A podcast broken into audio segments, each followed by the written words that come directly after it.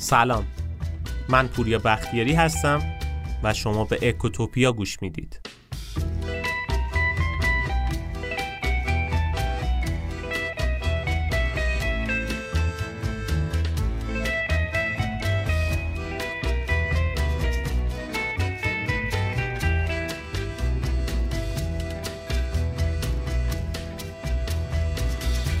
توی اپیزود قدرت بی قدرتان ما در مورد یه مفهوم خیلی مهم صحبت کردیم. بیرون اومدن از چنبره دروغ.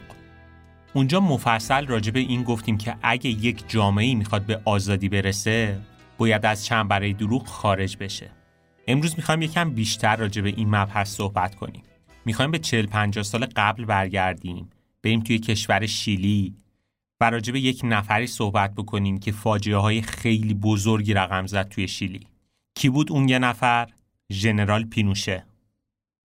توی این اپیزود ما سعی می‌کنیم یه روایت خیلی جذاب از اون دوران شیلی براتون بگیم که یه نفر چه بلایی سر شیلی آورد و این کاراش به چه فاجعه های ختم شد.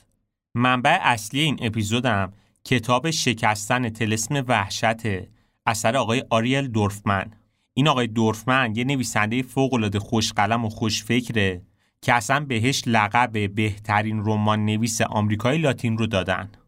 این کتاب یه کتاب فوق‌العاده جذابیه که بعد از اون محاکمه معروف پینوشه توی اسپانیا منتشر شد. توی این کتاب رنج 17 ساله‌ای که این دیکتاتور سر مردم شیلی اوورد و بیان می‌کنه و میگه که این کارهاش باعث شد چه درد و رنج سنگینی برای مردم شیلی و نسل آیندهشون رقم خورد.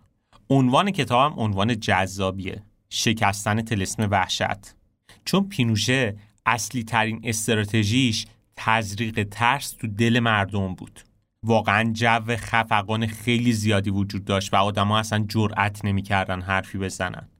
ولی خب همون جوری که از اسم این کتابم پیداست می‌خواد راجع به این صحبت کنه که چه اتفاقی افتاد ترس مردم از بین رفت. به نظرم مقدمه کافیه. چون اگه خیلی بخوام بیشتر توضیح بدم اسپویل میشه این اپیزود. بریم بشنویم داستان اون دوران شیلی رو و اینکه چی شد که تلسم وحشت بالاخره شکست. اسپانسر این اپیزود اکوتوپیا کمکسه کمکس یه فروشگاه اینترنتیه که در زمینه واردات و فروش گجت های هوشمند و خاص فعالیت می‌کنه.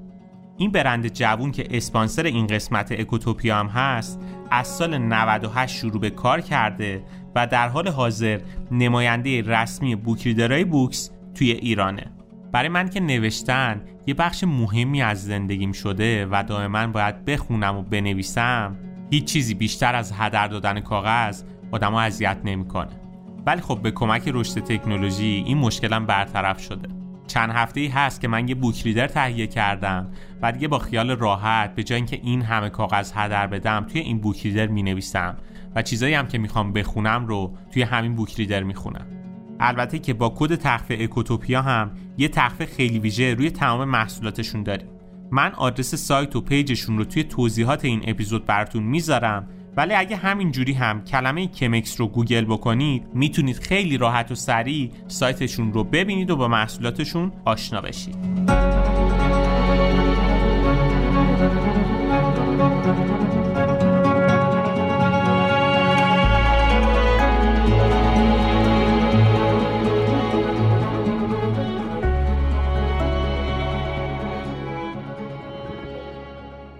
هنوزم که هنوزه وقتی اسم پینوشه توی شیلی گفته میشه برای مردم یادآور روزای تلخ و تیره و تاریه که پینوشه براشون رقم زد توی شیلی و واقعا یکی از تاثیرگذارترین اتفاقات قرن بیستم برای مردم شیلی محاکمه و بازداشت خونگی آقای پینوشه به خاطر نقض فاحش حقوق بشر در داخل و بیرون شیلی بود. مردم شیلی حدود 17 سال زندگی پر از عذاب و رنجی داشتند با حکومت آقای پینوشه. دورانی که انقدر ترس زیادی توی جامعه حاکم بود که اصلا کسی جرأت نمی‌کرد اعتراضی بکنه یا حرفی بزنه. و حالا با این محاکمه تلسم وحشتشون داشت میشکست. اما خب شاید بپرسید چرا تلسم؟ واقعیت اینه که آقای پینوشه تلسم سنگینی روی شیلی گذاشته بود. و حتی انقدر این کار جدی پیش رفته بود که تا سالای بعد از پایان دیکتاتوریش هم همچنان این سایه سیاهش روی سر مردم شیلی بود. قبل از این محاکمه هفتاد هزار نفر از مردم شیلی که از وحشت پینوش دیگه خسته شده بودن و جونشون به لب رسیده بود برای اولین بار در سال 1990 یعنی یک روز بعد از برکناری خودخواسته پینوشه و سر کار اومدن آقای پاتریسیو ایلوین توی استادیومی که توی دورانی میدون قتلگاه پینوشه بود دور هم جمع شدن تا به سخنرانی رئیس جمهور جدید گوش بدن. ایلوین می‌دونست که مردم جونشون به لب رسیده. حالا وظیفه مهمی که داشت سبک کردن سایه سنگین پینوشه بود.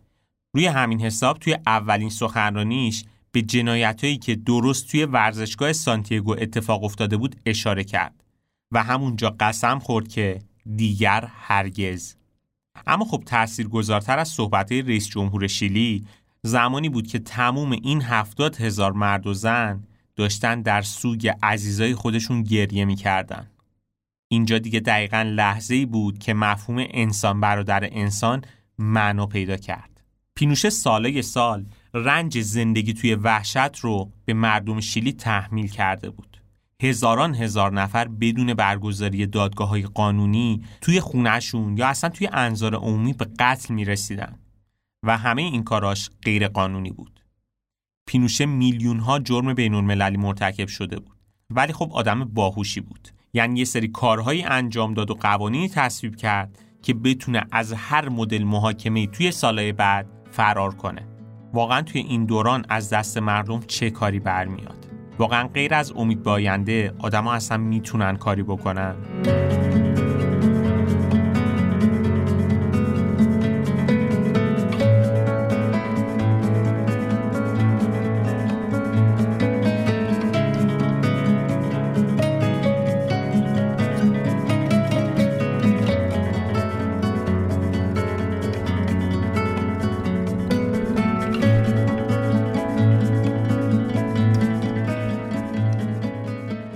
دورانی که پینوشه داشت حکومت می‌کرد اگر از مردم میپرسیدید که دقیقا چه اتفاقی افتاد که پینوشه تبدیل به این دیکتاتور بزرگ شد هیچ کس نمی‌تونست پاسخ درستی به شما بده.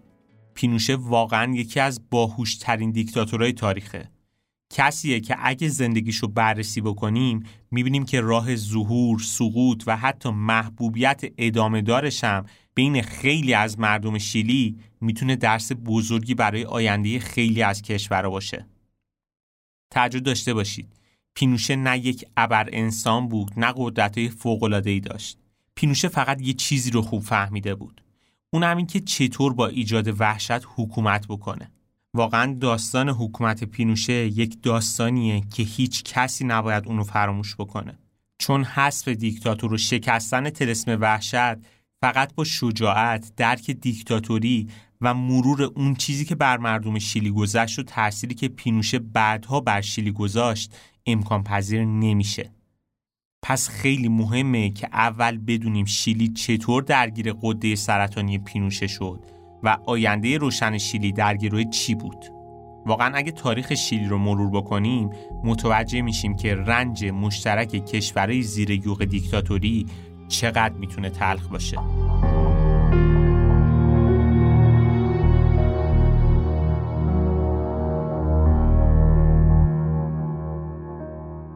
اولین ضربه به چهره بزرگ دیکتاتور شیلی یعنی پینوشه دورانی بود که اون محاکمه و دستگیر شد.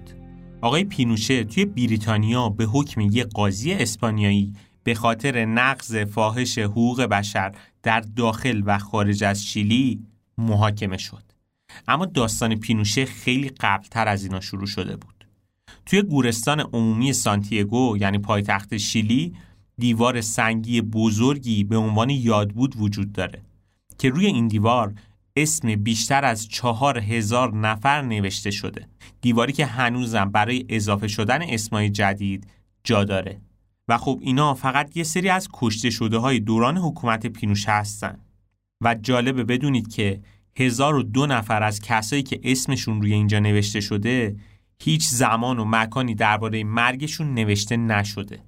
یعنی از سرنوشتشون و مدل مرگشون یا حتی جسدشون هم کسی اطلاعی نداره کسایی که توی شیلی بهشون میگن ناپدید شدگان پینوشه توی سپتامبر 1973 با کودتا علیه رئیس جمهور سوسیالیست وقت شیلی یعنی سالوادور آلنده سر کار اومد و تا 17 سال رئیس جمهور خودخوانده شیلی بود.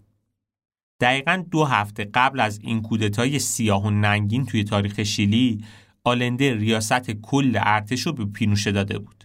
پینوشه هم در مقابلش سوگند وفاداری یاد کرده بود. آلنده به امید ساخت ارتش منسجم تمام قوای نظامی رو به پینوشه داد و به پینوشه لقب ژنرال رو داد. اما خب پینوشه رویاهای دیگه توی سرش داشت. صدای به دست گرفتن قدرت با بهونه بیرون کردن کمونیستا توی سرش پرسه می‌زد. و خب حالا که همچین قدرتی بهش از سمت آلنده رسیده بود بهترین فرصت برای اجرای نقشه هاش بود. و همین عامل باعث شد که دست به کودتا بزنه. اگه بخوایم یه نگاه واقع بینانه به تاریخ سیاسی شیلی داشته باشیم خیلی ها معتقدن که پینوشه یه آدم مبادی آداب، مهربون و خوشزاد بود. و تا قبل از کودتایی که انجام شدم خیلی توی عرصه سیاست فعالیتی نمی کرد. ولی خب وقتی به قدرت رسید اون روی سیاه و تاریکش برای همگی نمایان شد. واقعا پینوشه نه حیولا بود نه نماد شیطان. پینوشه نماد آدمیه که نشون میده قدرت چطور می‌تونه یه آدم رو به حیولا تبدیل بکنه و این حیولا کاری بکنه که هزاران هزار انسان با جنایتاش همراه بشن و چه کارایی بکنن.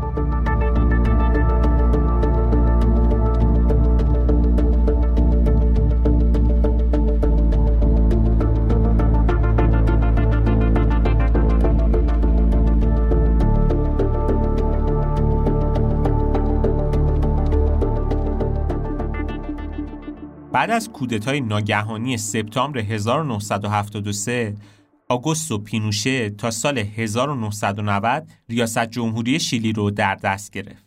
توی این دوران هزاران نفر ناپدید شدند. شیلی توی خفقان جدی فرو رفته بود. وضعیت معیشت خیلی اسفناک بود. با شکلگیری این کودتا رهبرای جدید شیلی با زندانیان سیاسی زیادی روبرو شده بودند. و نمی‌دونستن باید با اینا چی کار کنن روی همین حساب توی یه تصمیم ناگهانی استادیوم سانتیگوی پایتخت و تبدیل به گودال قتلگاه کردن تا چند ماه استادیوم مرکزی شهر سانتیگو محل اعدام و بازداشت دست جمعی زندانیای سیاسی بود و وقتی این محاکمه ها تموم شد در کمال آرامش استادیوم رو دوباره رنگامیزی کردند و زمین رو از خون این همه آدم بیگناهی که کشته شده بودند پاک کردن و مردم دوباره برای دیدن مسابقه فوتبال راهی این استادیوم می شدن. توی دوران حکومت پینوشه هر کسی که حرف مخالفی می‌زد یا حس می شد یا کشته یا ناپدید. این کودتا به معنی واقعی فاجعه بود. یعنی حدود چهار هزار قتل شکل گرفت. ده ها هزار نفر شکنجه شدن بهشون تجاوز شد خیلیاشون تبعید شدن و همه این کارا باعث شد که ترس خیلی زیادی توی جامعه تزریق بشه. اما خب اینجا یه اتفاق عجیبم افتاد. توی اون دوران ظاهرا مردمم با عادی های حکومت همراه شده بودن و دست در دست پینوشه با سکوتشون مهر تاییدی بر جرمای اون می‌زدن. چرا این کارو می‌کردن؟ چون هنوز نوبت خودشون نشده بود. مردم شیلی توی اون دوران مجبور بودن با قاتل بچه ها و عزیزای خودشون چای بنوشن، کافه برن، لبخند بزنن و خرید بکنن و این انقدر دوران سیاهی بود که سالهای سالم بعد از حکومت پینوشه به خاطر ترس جون خودشون و کسایی که دوستشون داشتن هیچ چیزی نمی‌گفتن. اما خب ماجرا به همین منوال نموند. پینوشه در نهایت با بالا گرفتن مخالفت ها انتخاباتی برگزار کرد که در نتیجه این انتخابات به نفع رقیب خودش کنار رفت. اما خب از اونجایی که باهوش بود برای برکناری خودش هم فکر کرده بود. یعنی کاری کرد که برای همیشه سناتور بمونه و هیچ وقت محاکمه نشه و مسئولیت قضایی داشته باشه. و همین کار باعث شده بود هرچند که این دیکتاتور از قدرت فاصله گرفته بود اما خب حضور سنگینش توی دل جامعه حس می شد به معنی واقعی یه جنگ سرد توی شیلی توی اون دوران برپا شده بود شبکه قدرت پینوشه توی شیلی انقدر قوی بود که هیچکس جرأت نداشت حتی سالهای بعد از محاکمه پینوشه هم در موردش صحبت کنه. همه مردم میترسیدن این آزادی نسبی که الان دارن با پاسخ خشم حامیای پینوشه از بین بره و دوباره دیکتاتور برگرده. سال 1998 یعنی دورانی که پینوشه برای انجام کاراش توی بریتانیا بود به حکم یک قاضی اسپانیایی به نام آقای گارزون از طریق عفو بین‌المللی مورد محاکمه قرار گرفت. و خب نکته اینجا بود که پینوشه ای که قوانینی برای مسئولیت خودش وضع کرده بود هیچ وقت فکر نمی کرد که خارج از مرزهای شیلی اینطور گرفتار بشه. این قاضی اسپانیایی طی این محاکمه ها صدها سوال درباره قتلای زنجیره‌ای مطرح کرد. و فعالای حقوق بشرم با برگزاری کمپینای مختلف برای دستگیری دیکتاتور بزرگ شیلی همراه این قاضی شدند. ولی خب پینوشه وکلای خیلی خوبی داشت و تونست از این محاکمه فرار کنه و به شیلی برگرده. ولی خب نکته جالب اینجا بود که همین محاکمه باعث شد که چهره آهنین پینوشه و تلسم وحشت توی شیلی بشکنه و حالا آدمای خیلی زیادی توی شیلی شروع کنن صحبت مختلف کردن.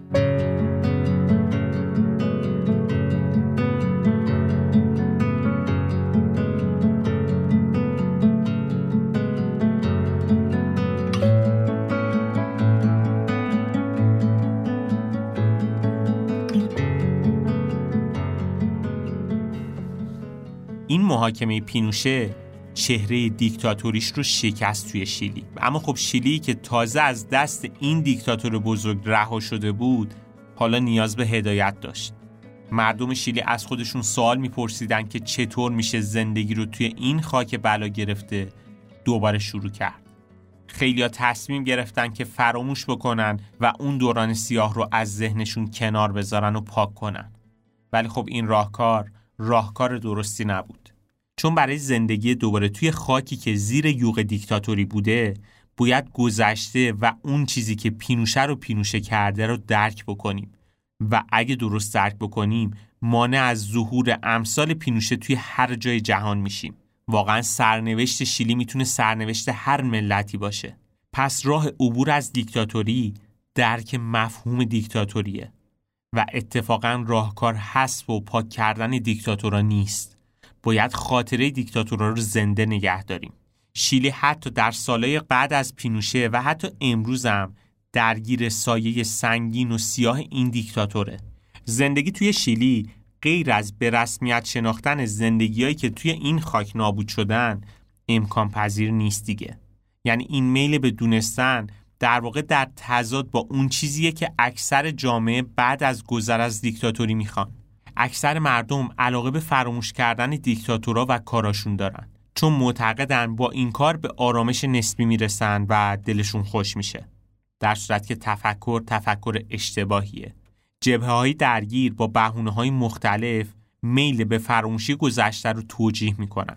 و خب فراتر از همه اینا بخش مهمی از مردم که با سکوتشون در توطعه های دولت قبلم همکاری می‌کردن و ظلم علیه مظلوما رو با بستن چشما و گوشاشون حس نکردن و به نوعی از این شرایط منفعت بردن هیچ علاقه به تغییر قواعد بازی ندارن. این آدما با همکاری همدیگه جریان فراموشی رو راه میندازن و درست همینجاست که به بهانه فراموشی گذشته خونه هزاران آدم پایمال میشه و با کلیدواژه‌ای به نام آشتی ملی شروع می‌کنن این کار رو انجام دادن. اما خب به نظرتون واقعا آشتی و صلحی که بر اساس قبول کردن یک دروغ بزرگ و روا دونستن ظلمی بزرگ باشه یک آشتی دستوری نیست. توی این کتاب میگه که نباید این آشتی ملی دروغین رو قبول کرد. باید وضع موجود رو عوض بکنیم و دید فراموشی گذشته رو کاملا تغییر بدیم. آشتی ملی دروغین اقتضا می‌کنه که اون دسته از شهروندانی که قربانی بلاهای پینوشه بودن هر چی سرشون اومده رو فراموش کنن و در مقابل به شهروندای مرفه تری که از شرایط قبلی سود بردن و باعث عذاب هموطنای خودشون شدن بدون اینکه از خانواده های قربانی حتی عذرخواهی هم بکنن اجازه زندگی توی نظام جدید رو بدن. این یعنی نظام جدید با همون آدما و همون طرز فکری قبلی که اگه فرصت پیدا بکنن یه پینوشه دیگر رو به شیلی هدیه میدن. پس خیلی مهمه که شیلی اون خاطرات دوران گذشته رو فراموش نکنه و بدونه که چطور پینوشه پینوشه شد. مردم شیلی فقط به شرطی می‌تونن حافظ دموکراسی جدید خودشون باشن که گذشتشون رو فراموش نکنن. هر کسی که به نوعی از ظلم و ستم پینوشه توی عذاب بوده باید حتی اگه با ترسم شده از رنجش برای آینده ها صحبت بکنه. این صحبت ها باعث میشه که حقایق اون 17 سال و حتی سالهای بعد از پینوشه هم از بین نره. و این اتفاقی بود که بعد از محاکمه پینوشه و شکست شدن چهره دیکتاتوریش خیلی خودش رو نشون داد. همین کار نیروی محرکه شد برای شناختن بهتر این دیکتاتور. مردم شیلی با هم صحبت می‌کردن و از رنجایی که پینوشه براشون به وجود آورده بود و فراموش نکردن یاد کسایی که کشته شدن به بقیه هم جرأت دادن تا حرف بزنن. حالا دیگه آدما حتی خیلی بهتر از قبل تراژدیا و مقصران اون دوران رو به درستی شناختن. این شناخت به مردم شیلی اجازه داد تا نظر کسایی که توی دولت پینوشه فاسد بودن دوباره بیان مناسب دولتی رو بگیرن. صحبت از شکنجه ها، اعدام ها، فاجعه های انسانی و محیطی که پینوشه برای تثبیت دیکتاتوری خودش بر سر مردم شیلی آوار کرده بود همه و همه به شکستن هرچی بیشتر تلسم پینوشه کمک کرد. به بیان بهتری باید بگیم که شیلی یا هر کشوری که درگیر دیکتاتوریه اگه بخواد از این دوران گذر کنه لازمه بدونه که اون دیکتاتور بخش بزرگی از تاریخ اون ملته. همونطوری که پینوشه هم برای شیلی مظهر ترسناکترین و تاریکترین ویژگی های هویت یه آدمه.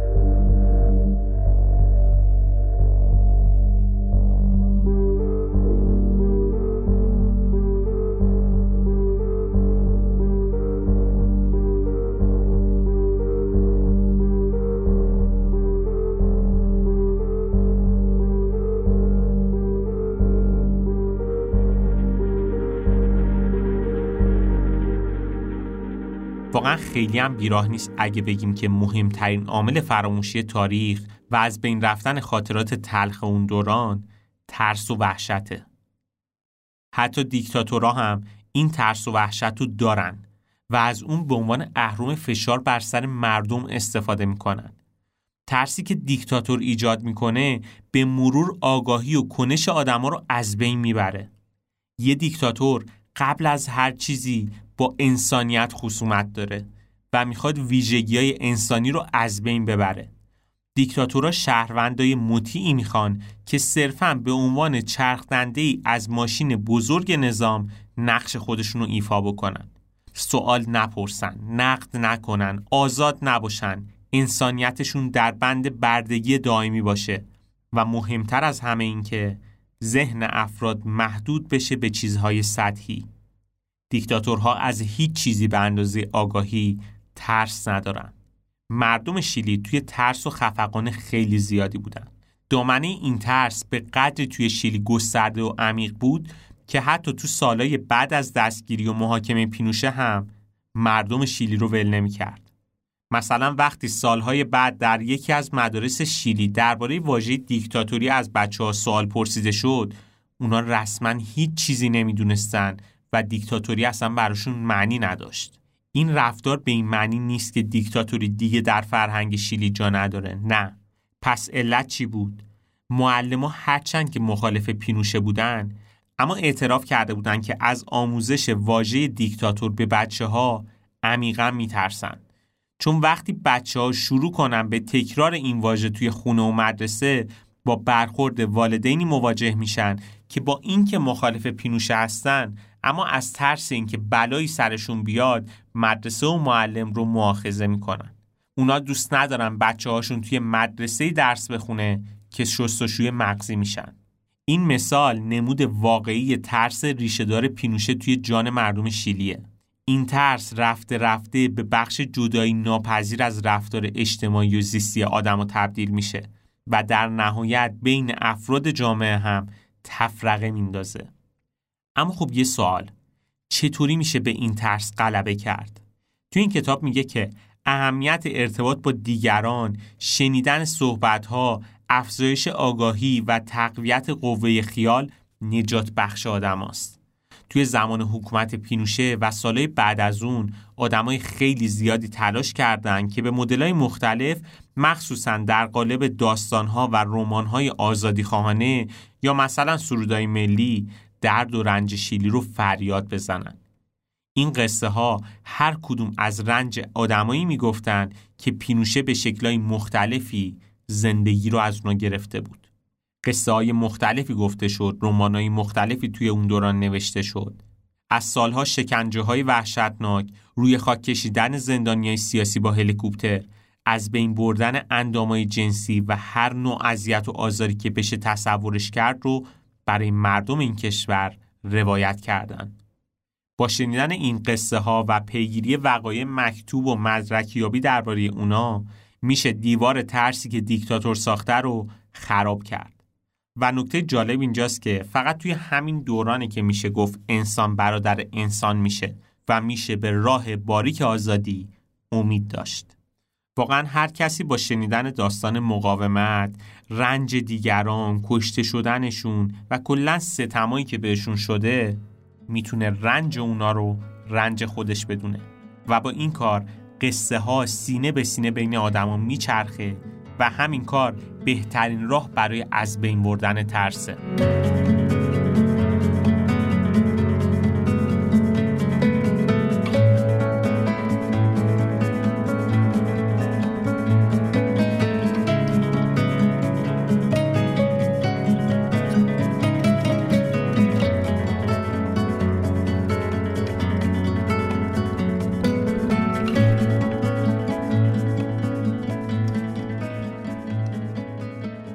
خب شاید براتون سوال پیش بیاد که پینوشه اصلا چطور پینوشه شد؟ پینوشه نه یک آدم فرازمینی و نه یک شیطان بود. پینوشه یک آدم عادی بود که افکار بدی داشت و زمینه عملی کردن این افکارش با کودتای شیلی و قدرت به دست گرفتنش شروع شد. پینوشه بعد از کودتا خیلی سریع فهمید که اگه می‌خواد جای پای خودش رو محکم بکنه باید ابزارش رو هم داشته باشه. این ابزار چی بود؟ ایجاد ترس و وحشت توی جامعه. یه نکته خیلی مهمی که توی این کتاب نوشته و به نظرم جذاب ترین قسمت این کتابم بود اینه که میگه اتفاقا این ایجاد ترس توی دل جامعه ریشه در وحشت خود پینوشه داشته. خیلی نکته عجیبیه. پینوشه می‌دونست که برای مردم زیر یوغ استبداد ترس و ناامیدی و قربانی بودن اونقدر درونی و دائمی میشه که عادت می‌کنن با این رنج زندگی کنن. پینوشه فهمیده بود که ترس دائمی آروم آروم هر امیدی رو ناامید می‌کنه و این کاری بود که پینوشه خیلی خوب انجام داد. حالا وقتی که کل جامعه درگیر ناامیدی شده بودن مردم شیلی به یک چیز غیر منطقی ایمان آوردن. چه چیزی؟ غیر ممکن بودن سقوط دیکتاتور. واقعا از بین رفتن ذهنیت تغییر کاری می‌کنه که جایگاه دیکتاتور مثل فرمان روا و ارباب باشه و تثبیت هم بشه. با همین کار دیکتاتور از خودش یه چهره فرا انسانی می‌سازه تا بقیه فکر کنن که غیر از اون هیچ نجات بخش و امیدی ندارن. و اگه اون نباشه ما به قهقرا سقوط می‌کنیم. بله پینوشه که تا قبل از کودتایی آدم آروم و خیلی مهربون و خوشزاد بود حالا وقتی قدرت به دستش رسید دیگه نیازی به حفظ این چهره نداشت. پینوشه بلافاصله بعد از کودتا اون روی تاریک خودش رو به همه نشون داد و بیشتر از هر چیزی به تثبیت قدرتش فکر می‌کرد. تفکر پینوشه نشون میده که خودش تا چه حد برای نگه داشتن قدرتش ترسیده بود. دقیقا مثل مکبس توی نمایشنامه شکسپیر که اون هم همین اتفاق براش افتاده بود. یعنی بعد از کشتن پادشاه نمی‌تونست خودش رو از شر اشباه خلاص بکنه و مثل دیوونه ها و صدا زده ها دست به قتل و جنگ می‌زد. واقعا مکبس و پینوشه رفتارهای کاملا شبیه به هم داشتند. هر دوتاشون دوست و همپیمان بزرگتر از خودشون رو به ناحق از بین بردن و روی صندلی قدرت نشستن. اما اگه عذاب وجدان و ترسای درونی مکبس اونو به دیوانگی و مرگ کشوند توی پینوشه این دیوانگی در قالب سالها کشتار و دستگیری و خفقان خودشو نشون داد. به این دسته از ترسا ترس تهاجمی میگن. یعنی وقتی که آدما گرفتار ترس تهاجمی میشن همه اون چیزی که می‌خوان قدرته. حالا دیگه این آدما حتی به نفر دوم بودنم راضی نمیشن. فقط و فقط می‌خوان که قدرت تمام رو داشته باشن. و خب در نهایت این ترس به ترس هیجانی تبدیل میشه. ترس هیجانی دقیقا اون چیزیه که باعث میشه دیکتاتورا خیلی ناگهانی و سریع با رفتارهای عجیبشون دستگیری های زیاد و تجاوز و سرکوب های خشن و شکنجه و قتل و اعدام رو پیش ببرن یه دیکتاتور کاری می‌کنه که هر کسی و هر عاملی که ارزش ذاتی اونو زیر سوال ببره یا اصلا باعث بشه که در احساس اون نسبت به ارج و قرب خودش تزلزلی به وجود بیاد نیست و نابودش می‌کنه یا به مدلی تغییرش میده که تبدیل به دست نشونده هاش میشن. یعنی همونطوری که یه دروغ مثل دومینو دروغای بعدی رو هم همراه خودش داره اولین کار خیانتبارم با خیانتهای بیشتری همراهه. پینوشه هم با خیانت به آلنده و ترس از دست دادن جایگاهش دست به جنایت خیلی زیادی زد و حالا با اشتیاق زیادی که به قدرت مطلق پیدا کرده بود اکثر کسایی رو که با کارهاش مخالفت می‌کردن و از بین برد و برای ساکت کردن صدای وجدانش دور خودش رو پر از افراد چاپلوس کرد. یعنی کسایی که دائما ستایشش می‌کردن رو نزدیک خودش نگه داشت بهشون سمتهای مهم می‌داد تا مدام کارهاش رو تایید بکنن تا مبادا خدشهی به چهره خداگونه پینوشه وارد بشه.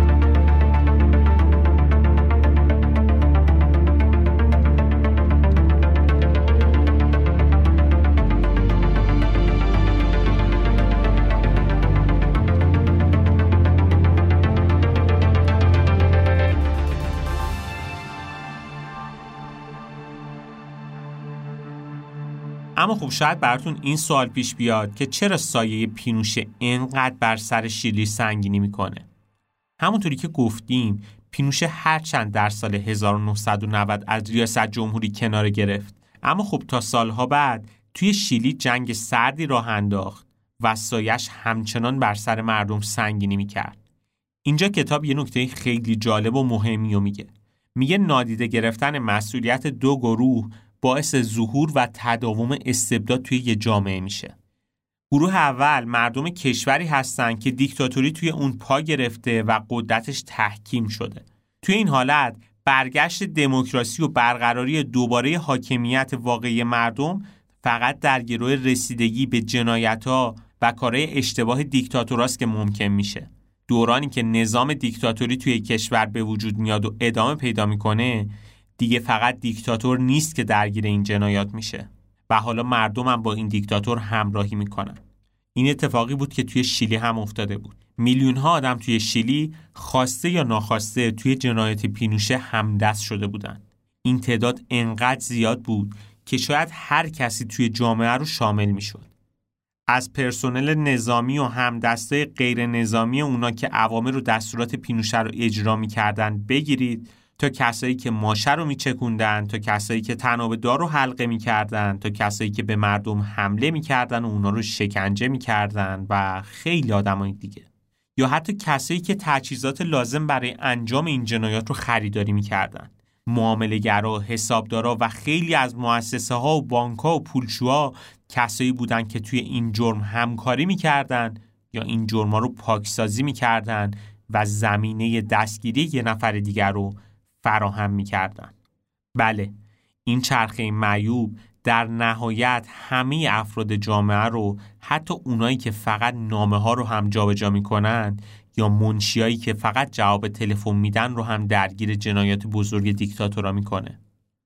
اما خب گروه دومی که توی این کتاب بهش اشاره می‌کنه میگه این آدما سهم خیلی بزرگتری توی جنایات پینوشه داشتن و به اندازه اون افرادی که گفتیم مرئی نبودن. آدمایی که رنج و شکنجه و وحشت پینوشه رو انکار می‌کردن. آدمای خیلی زیادی توی شیلی می‌دونستن که پینوشه داره چه کاری انجام میده. اما خب مالکشی می‌کردن. مثلا می‌گفتن این کار الزام داره برای پاک کردن کمونیسم شیلی. پینوشه هم با سوء استفاده از همین طرز تفکر به خوبی تونست توی شیلی اهدافش رو پیش ببره.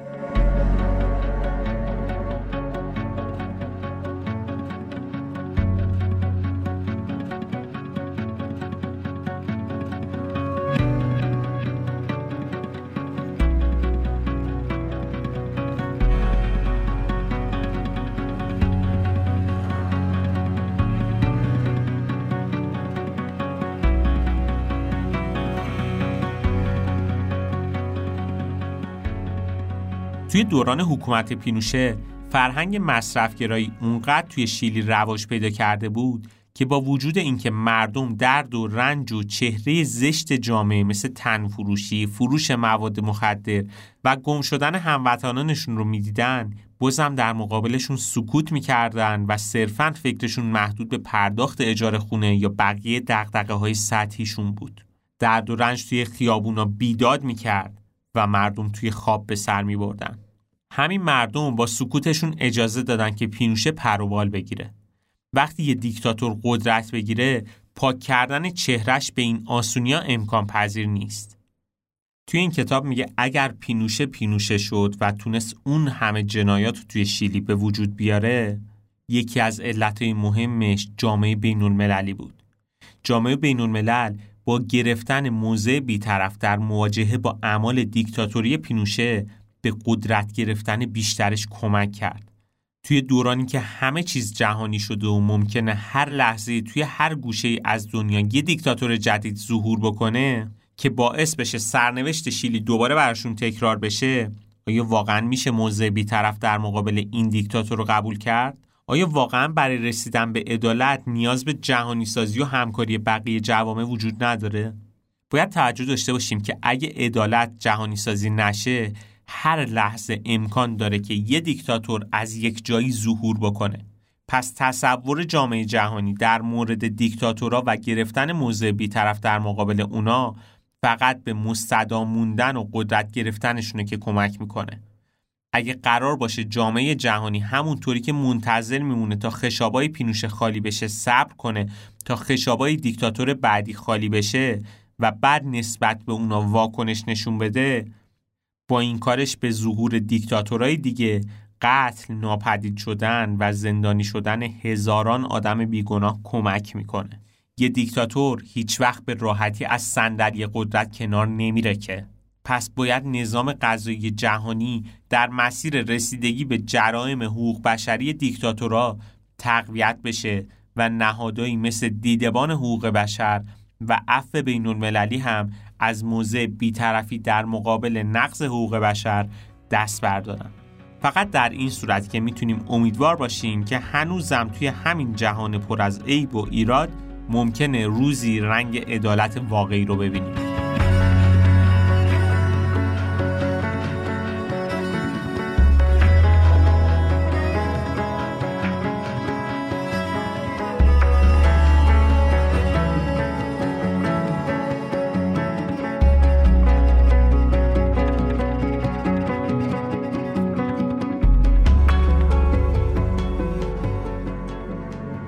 توی دوران دیکتاتوری پینوشه و سالهای بعد از اون تقریبا همه افراد جامعه با جرم و جنایتش همکاری کردند. خیلی از افراد روی جنایت های دیکتاتور سرپوش گذاشتن و حق مظلوما رو سعی کردن به دست فراموشی بسپرن. اما خب برای گذر از این جهنم باید چه کاری انجام بدیم؟ همونطوری که اشاره کردیم برای گذشتن از دیکتاتوری باید مفهوم دیکتاتوری رو به خوبی درک بکنیم و قبول کنیم که هر چند سیاه ولی بخشی از تاریخ یک کشوره. پینوشه هم یه بخش تاریکی از تاریخ شیلی بود که حتی خیلی از مردم برای تثبیت قدرتش با همدیگه داشتن همکاری می‌کردن. واقعیت اینه که به خاطر قدرت وحشت حکومت پینوشه و سکوت اکثر مردم در مقابل ظلم گروههایی که آگاهی داشتنم مجبور شدن با بقیه همکاری بکنن. اونا وقتی سکوت مردم و کوری خودخواسته خودشون نسبت به جرم و جنایت پینوشه رو دیدن در نهایت مثل اکثریت جامعه سعی کردن با شرایط کشور هماهنگ بشن این کار جامعه رو منفعل می‌کنه وقتی موج وحشت انقدر زیاد باشه که مردم رو توی سکوت، بهت، بیخبری و در نهایت بیتفاوتی فرو ببره دیگه کسی صدای آزادی خواهیش به بقیه نمی‌رسه. اینطور میشه که کشوری مثل شیلی سالهای سال تحت رهبری حاکمی مثل پینوشه توی خفقان جدی زندگی می‌کنه. توی این جامعه همه مقصرن.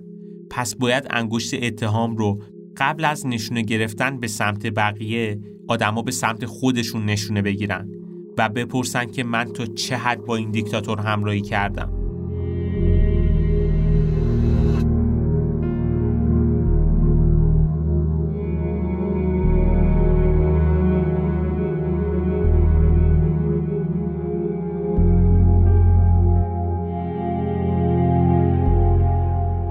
بازی های سیاسی زیادی تو سالهای آخر ریاست جمهوری پینوشه شروع شد که پینوشه اینها رو یه تهدیدی برای قدرتش می‌دونست و همین عامل باعث شد که به اجبار و ناخواسته بعد از 17 سال برای جلب نظر مخالفای خودش رفراندوم برگزار بکنه و طی این رفراندوم با دریافت حق مسئولیت قضایی از محاکمه و حفظ عنوان سناتور به نفع رقیبش کناره گیری کنه. ولی خب اولین روز بعد از پایان دوران ریاست جمهوری پینوشه هفتاد هزار زن و مرد دور هم جمع شدن تا به سخنرانی رئیس جمهور جدید گوش بدن.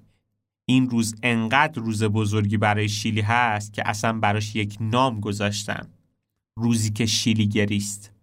روز دوازده مارس سال 1990 این جمعیت برای شنیدن صحبت رئیس جمهور جدید یعنی آقای پاتریسیو ایلوین توی استادیوم سانتیاگو جمع شدن.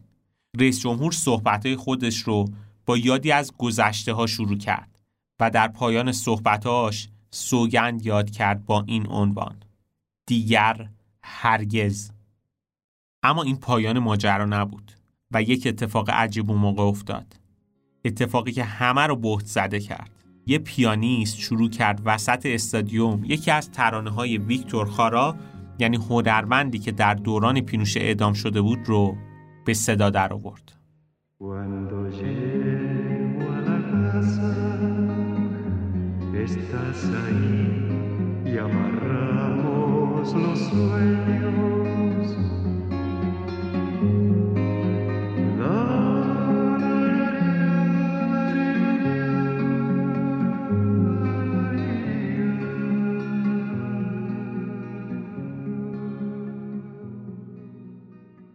یه سری زن و مردم با دامن سیاه و پیرن سفید در حالی که توی دستشون پلاکاردایی از عکسای ناپدید شده ها داشتن وارد شدن.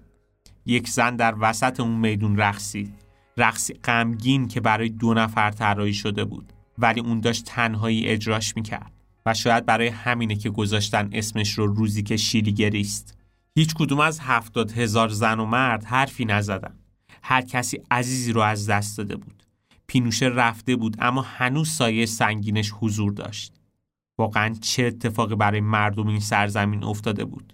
با صدای تشویق جمعیت سکوت استادیوم شکسته شد. در نهایت هم ارکستر سمفونیک شیلی سمفونی نهم بتهوون رو زد که سرود جنبش مقاومت شیلی در نبردهای خیابونی بود. موسیقی که نوید از روزای خوش آینده می‌داد. هرچند که پینوشه همچنان حضور داشت. اما عامل مهمی که باعث برکناری اون شد آگاهی جمعی مردم بود.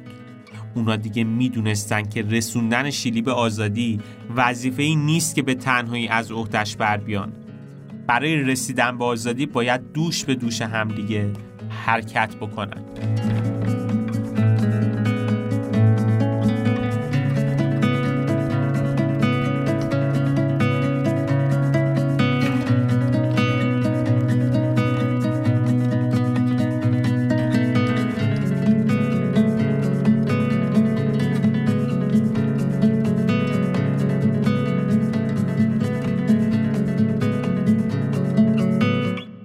اپیزود امروزمون تمام شد. سعی کردیم توی این اپیزود با مرور کتاب شکستن تلسم وحشت یک روایت از دوران شیلی براتون تعریف بکنیم تا متوجه بشین چجوری میشه که یک جامعه درگیر ترس میشه و چجوری می‌تونه اون ترس رو از بین ببره. بیایم با هم یک مرور بکنیم ببینیم چی گفتیم توی این اپیزود. گفتیم که در نهایت سال 1996 دیوان عالی اسپانیا به گروهی از وکلا برای تحقیق درباره ناپدید شدن تعدادی از شهروندان اسپانیایی ساکن شیلی اجازه داد که علیه ژنرال پینوشه در دادگاه قضایی طرح دعوا کنند. این اولین بار بود که یک ژنرال از سمت یک سیستم قضایی یک کشور دیگه مورد دعوی کیفری قرار می گرفت. این کار یک ضربه کوچیک ولی شکننده به چهره دیکتاتور بزرگ شیلی وارد کرد. بعد از این اتفاقم فعالیت ها علیه پینوشه در داخل شیلی و بیرون از اون شروع شد. در نهایت در سال 1998 دورانی که پینوشه برای درمان توی لندن به سر می برد قاضی اسپانیایی آقای گارزون برای دستگیری پینوشه حکم قضایی صادر کرد. هرچند که ماجرای محاکمه پینوشه به این سادگی ها تموم نشد و تا سالهای بعد از مرگش همچنان ادامه داشت. اما محکوم شدن و حبس خونگی پینوشه تو سال 1998 چهره ترسناک اون رو کاملا از بین برد. همه این اتفاقا باعث شد که مردم شیلی دیگه ساکت نشینن و صداشون رو دیگه بلند کردن تا به گوش بقیه هم برسونن. به همین خاطر که شاید مهمترین محاکمه ژنرال پینوشه شکستن تلسم وحشت مردم شیلی باشه. مردم شیلی بعد از این محاکمه به هر کسی که می‌رسیدن از رنجاشون حرف می‌زدن. فضای سیاسی توی شیلی برای گفتمان فراهم شده بود. هرچند که وکلای پینوشه کاری کردن که اون از محاکمه فرار بکنه و به شیلی برگرده اما همین حرکت سیاسی و واکنش جامعه جهانی نسبت به پینوشه درس عبرتیه برای همه جوامع و کشورهایی که درگیر دیکتاتوری هستند و دموکراسی نمایشی و دروغی دارن. متاسفانه پینوشه با بازگشتش به شیلی دوباره مورد ستایش طرفدارانش قرار گرفت و تا زمان مرگش هم همچنان آدمایی بودن که اونو میپرستیدن. این ستایش از سمت مردم و خیلی از جنرالا کاری کرد که رئیس جمهور وقت شیلی یعنی میچل باچلت که توی زندانای پینوشه شکنجه شده بود و پدرش هم به دست همین دیکتاتور بزرگ به قتل رسیده بود در سال 2006 یکی از وزرای خودش رو به مراسم تدفین پینوشه بفرسته. این نشون میده که هر لحظه پینوشه دیگه در کمینه. اما خب نکته مهم اینجاست که خوشبختانه محاکمه پینوشه می‌تونه سرفصل جدیدی برای تلاش دوباره برای فهم این موضوع باشه. که معنی واقعی انسان بودن چیه و در چه صورتی که توی یک جامعه کرامت انسانی مورد احترام قرار می‌گیره. محاکمه پینوشه به ما یاد میده که نباید گذشته رو فراموش کنیم. چون برای ساختن آینده باید آجر به آجر گذشته ای که ویران شده رو درست بنا کنیم. پس باید مطمئن بشیم که آدمایی مثل پینوشه توی یک دستگاه قدرت نمی‌گیرن و اگه هم قدرت بگیرن چطور میشه اونا رو کنترل کرد؟ و این بود داستان جذاب کتاب شکستن تلسم وحشت. امیدوارم که روایت ما از این کتاب براتون جذاب بوده باشه.